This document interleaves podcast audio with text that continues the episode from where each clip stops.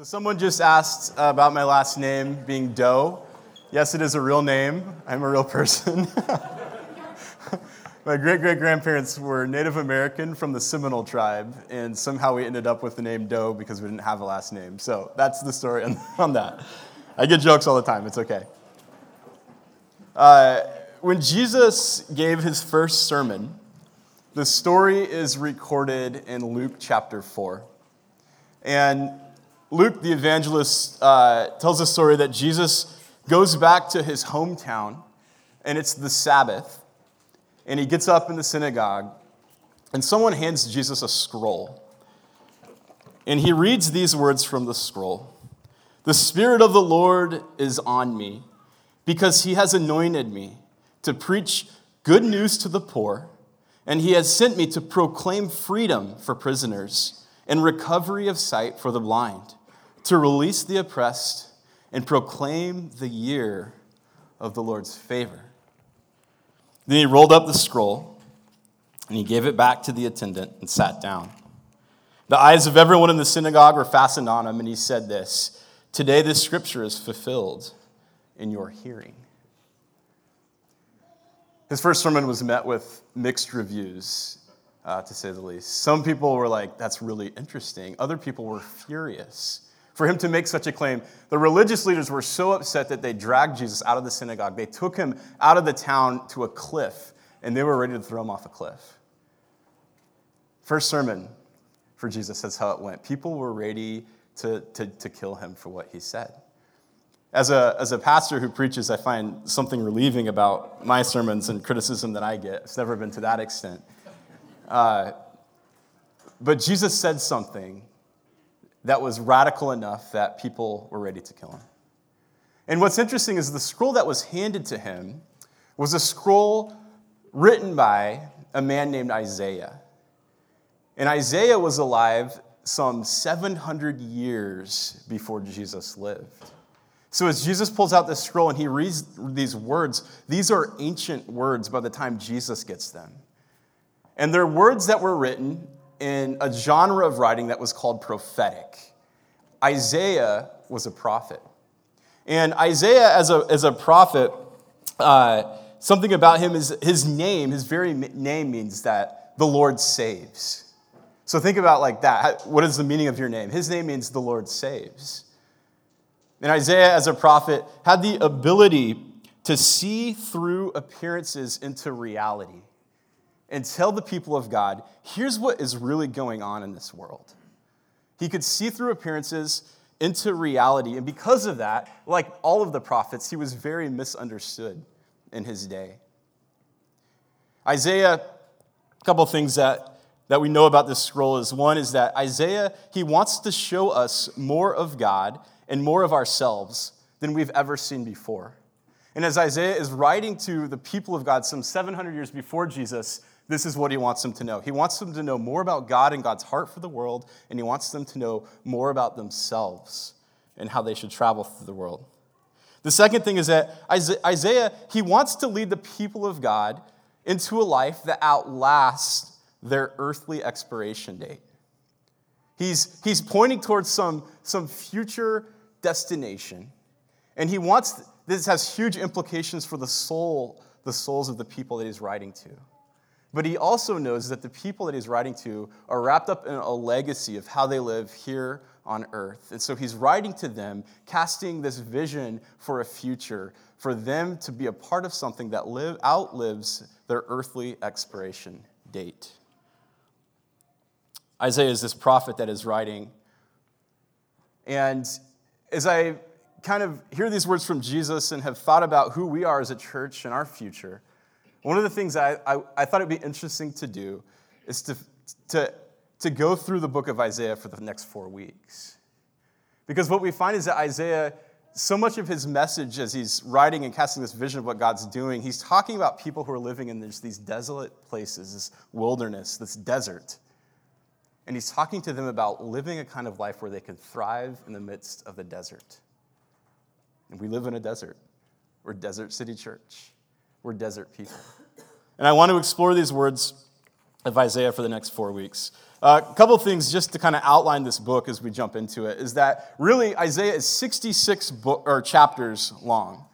And if you were looking at it, you could really break it up into two sections. In fact, some people say that you could even call it First Isaiah and Second Isaiah. The first part of Isaiah, chapters 1 through 39, are dealing with, and this was written in the 700s uh, BC, they're dealing with the Assyrian threat. So the people in the southern kingdom of Judah, um, northern kingdom has gotten trouble, it's been conquered. There's this huge Assyrian threat, people that live around this town called Nineveh, maybe you've heard about it. Uh, really, really dangerous people. And Isaiah is writing, warning his people that these Assyrians are coming in and something's going to happen and it's not going to be good. And the people that he's writing to at the time are rebellious because they've been kind of craving kind of worldly security. They've put their hope in all sorts of things that we would call idols, and they've turned their backs from God. And the actions that he's explaining in the first part of Isaiah, he's talking about how God is going to purify a remnant through trial so that these can be the people that God desires. And the message is to return and rest, and you shall be saved. But you were unwilling. I put this uh, here. Marcy always gets mad when I put a ton of stuff on the screen, which I did on this one, so sorry, but it helps kind of lay out the series. The second part of Isaiah is uh, from chapter 40 to chapter 66. And this, what's interesting is this part of the book takes place after the Babylonian exile. It's around the year 500, which means it's like 150 years after the first book. And you might be thinking, well, what's going on there? Like, did Isaiah live 150 years? Like, what in the world? How? So there's all sorts of speculation about did Isaiah write the second part? Was it written by his disciples? Um, one theory, which I thought was interesting, is that when Isaiah writes it, he's looking into the future and he puts the scroll in some sort of like time capsule. And some 150 years later, those who are kind of like disciples of Isaiah and they're prophets of God open it up after they've gone through this crazy experience of exile. And all of a sudden, they're, they're seeing these words that Isaiah wrote 150 years ago that everything has come to fruition. And they're starting to realize these words must have been inspired. There's something about them that must have just been divinely inspired. The audience for the second half of the book is God's defeated people. The Assyrians have come in, and now the Babylonians. The God's defeated people under worldly domination. And the actions that God is consoling a discouraged people in exile, and He's preparing them for a promised salvation. And the message is the glory of God shall be revealed to keep justice and to do righteousness. And the second half of the book starts pointing towards this idea of the servant of God that would come into the world to bring about salvation. The servant, as we understand it, is that he's pointing towards Jesus. Some people would say that Isaiah is the fifth gospel, written some 700 years before the time of Jesus, pointing everyone towards the servant figure that would come into the world to bring about salvation. So Isaiah is kind of broken up into two chunks over hundreds of years. But I think what's interesting for us is that Isaiah has hopeful expectations for God's people. And those hopeful expectations, they, they tend to transcend just an isolated place. All of us as God's people receive these words with inspiration to be a certain kind of people here and now. And so, as we look over the next four weeks, I want to look at these hopeful expectations from Isaiah and start with this passage in Isaiah 43 16 through 21. These are the words of Isaiah with his hopeful expectations. He says, This is what the Lord says He who made a way through the sea, a path through the mighty waters, who drew out the chariots and horses, the army and reinforcements together, and they lay there, never to rise again, extinguished and snuffed out like a wick.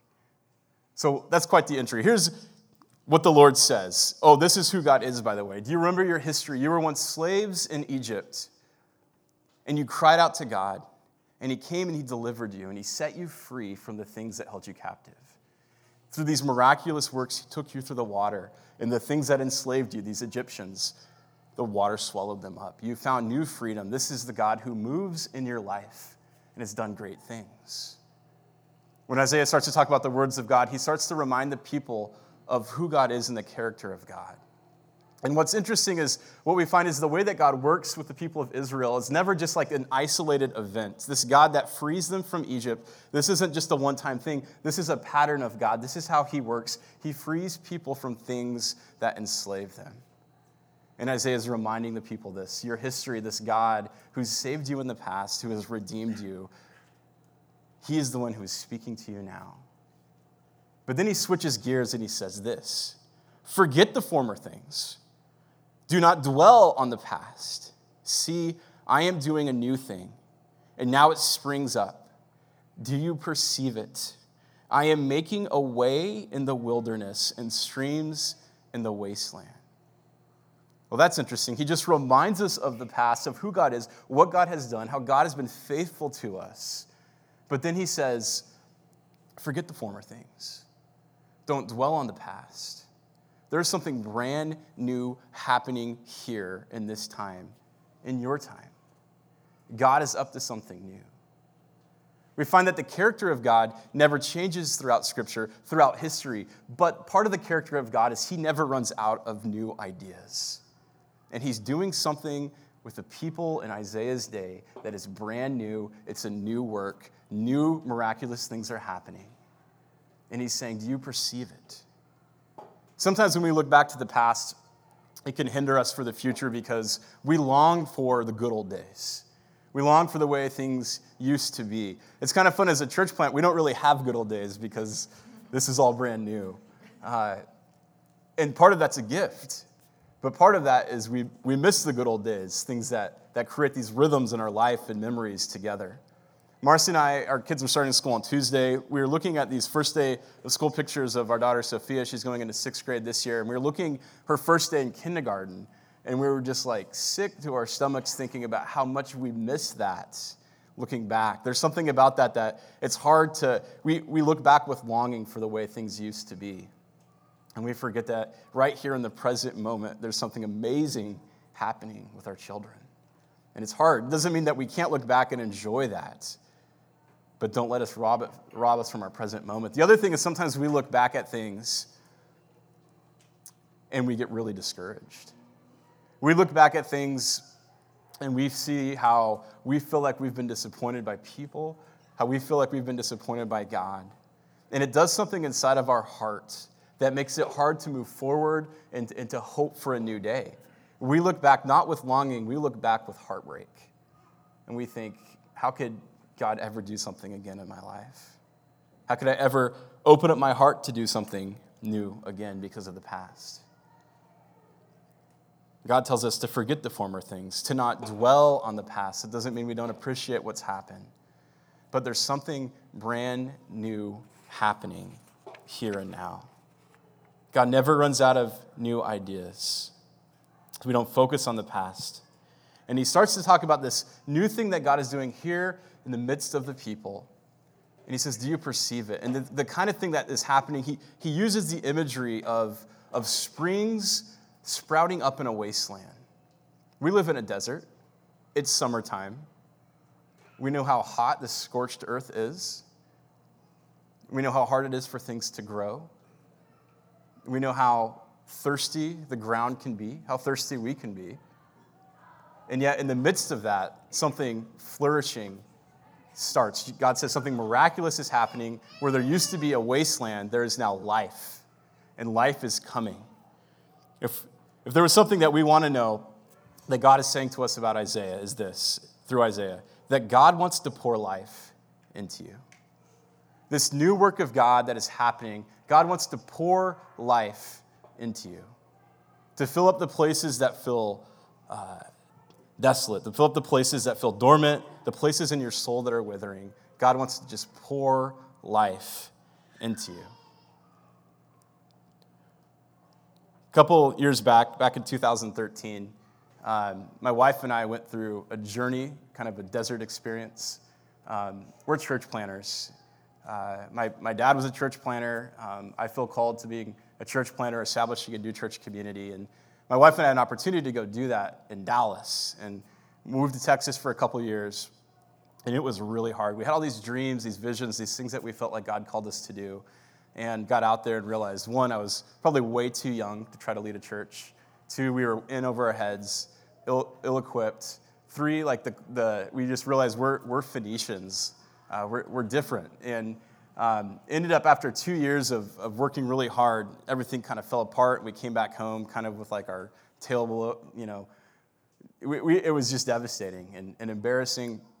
One of the hardest things we've ever gone through, just feeling like we let so many people down, feeling like we let God down, feeling like God let us down. There's all sorts of different things when you go through a season where you feel like things don't work out the way that you want. And I remember like going through this season, and it was the first time I felt like I was just in a wasteland. Like my soul had withered, there was no life. Uh, it was it, a lot of pain, a lot of confusion, a lot of trying to explain ourselves. And as I was kind of going through this season as a pastor, I remember thinking, like, when can I be a pastor again? Like, when can I dream again? When can I lead again? So, kind of go into ministry counseling and try to like figure out kind of what happened. And uh, looking back at it, it was such a great experience for my wife and I. You can never, when you go through these desert experiences, you never enjoy it until you can look back on them. But one of the things is I was writing through my journal, um, I was kind of reflecting on that experience. And I wrote this down and then had a mentor speak into my life, and, and I wanted to share this. He said, I said, You have all sorts of dreams, as I'm trying to process having a dream crash. You have all sorts of ideas on how to create and build and organize and impact and serve, and you can fill out all of them, and Jesus still loves you. And you can never see them materialize, and Jesus still loves you. And you, his love is marvelous and wonderful, boundless and limitless. Sometimes you have uh, to just rest in that truth that God wants to pour life back into you. You go through these disappointments, you don't think, it, it, and life is disappointing. I remember when I uh, was going through this experience, what tends to happen is when we face disappointment, maybe we get real cynical. Our hearts get bitter and brittle. I had this older, kind of uh, cynical pastor who used to always tell me, Life sucks, and then you die. I'm like, wow, that's a wonderful message. uh, but oftentimes, what happens is, is life is relentless. Life is disappointing. Life is hard. People fail us. Uh, we have these dreams, we have these desires uh, that we want to see come to fruition, and they don't. Uh, we, we go through all sorts of uh, setbacks career wise, we go through uh, setbacks physically, setbacks in relationships. Life is just relentless, it's hard.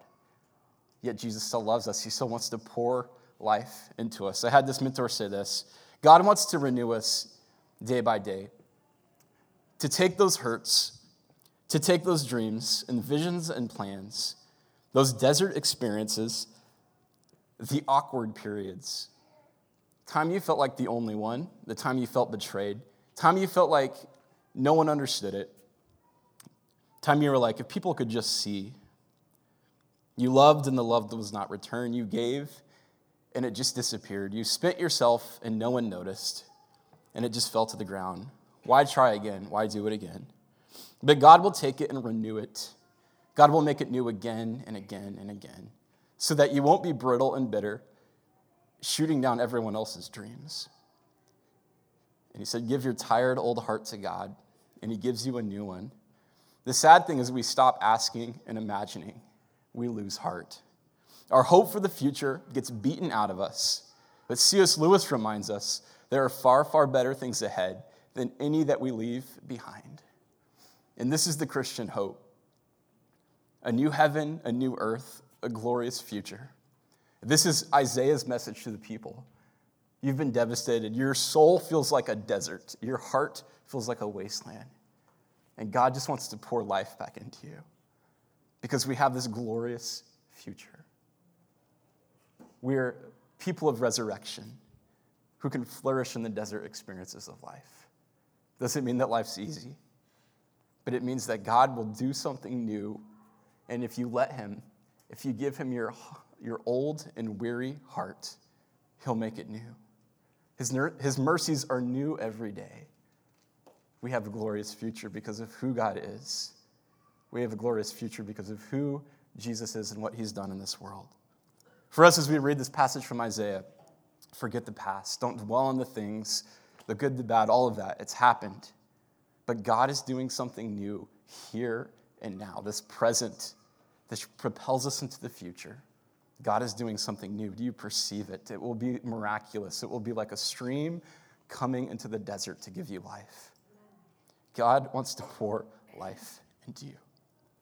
Second thing, when I think this is what it means for us as a community, is that God wants to pour life into this community into North Phoenix.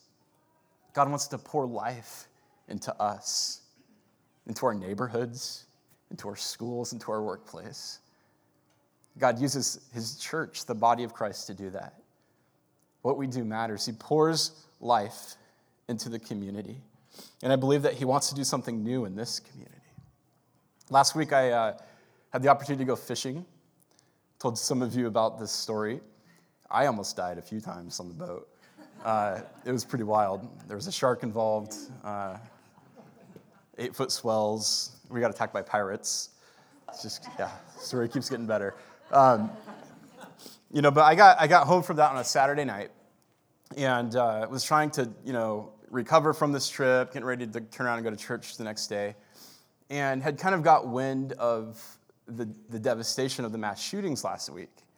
And some of you, uh, I'm sure everyone has, has kind of gone through the process of seeing everything that's happened. And um, I, I wasn't really until Sunday night that I was able to kind of sit down and just like see what happened.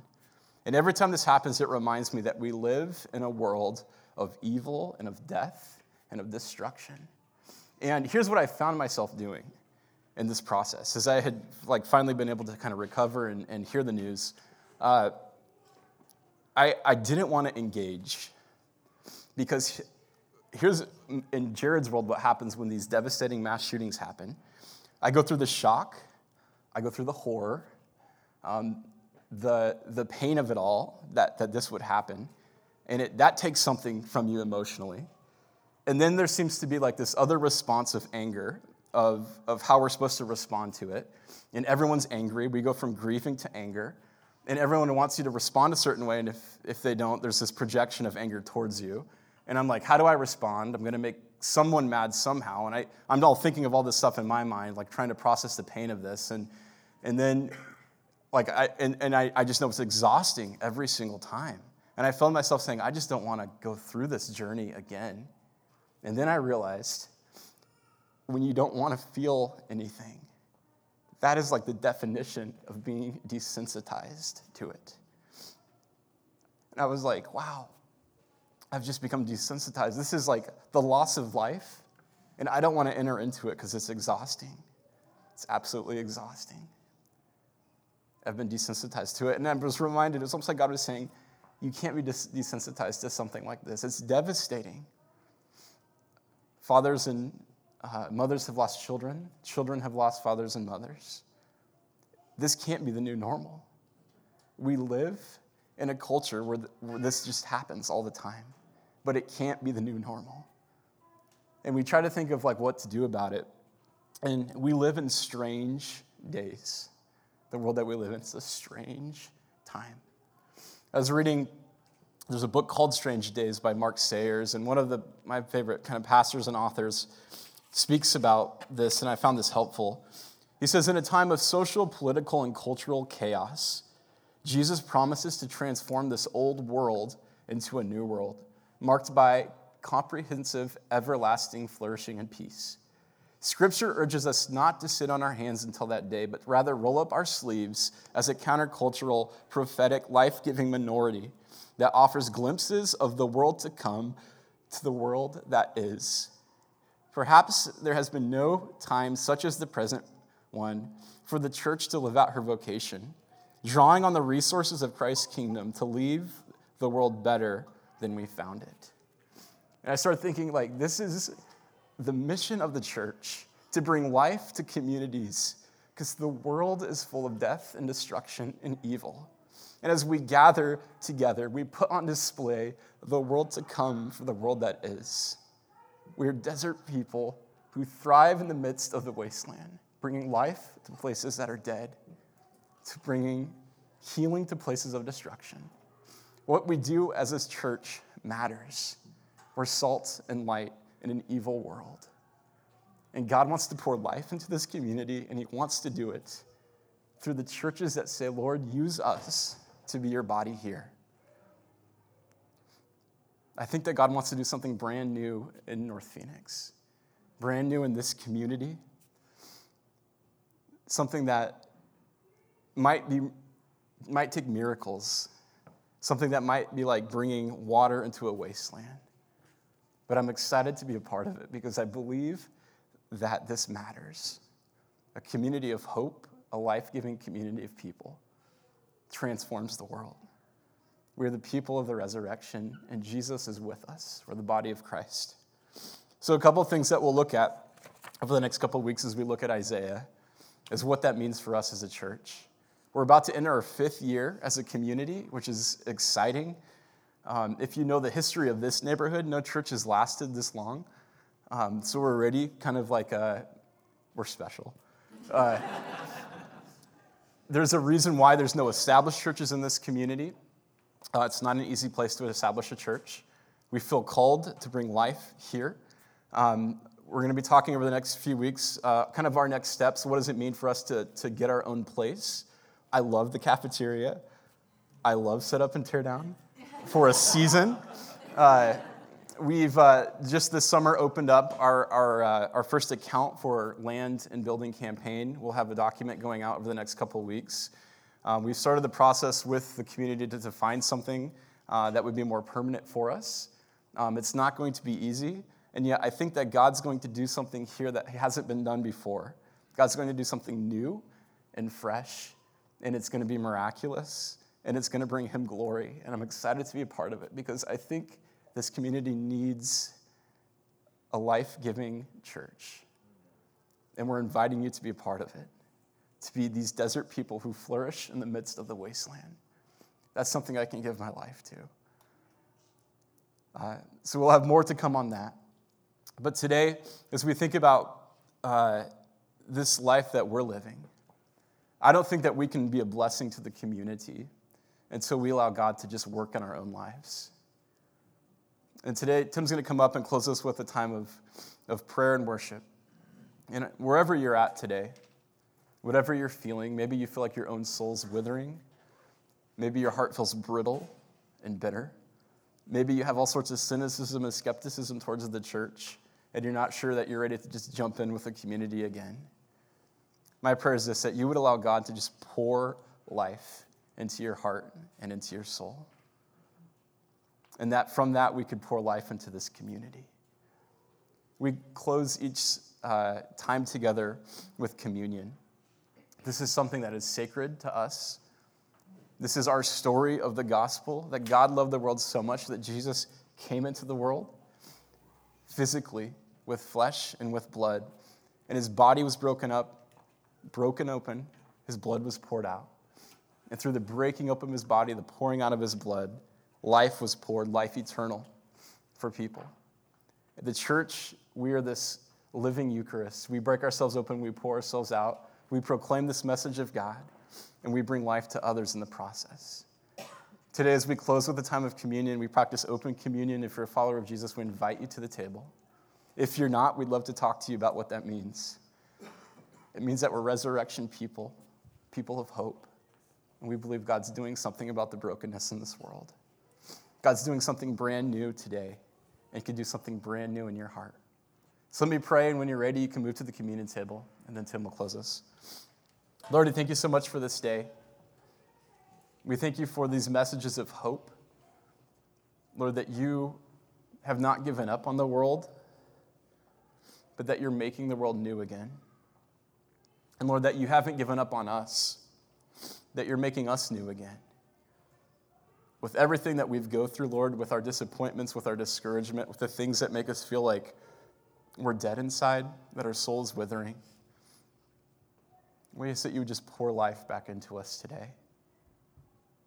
That you would refresh us with your spirit.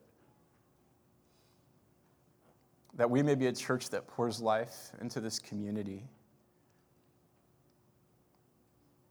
That we would be a light in the darkness, Lord, that we would push back against destructive forces, that our lives would matter because we're joining you in the salvation of the souls of this earth. But work in us first today, Lord. Let us encounter you at the table. Let us encounter you with these songs. And we pray your blessing on us. In your Son's name we pray.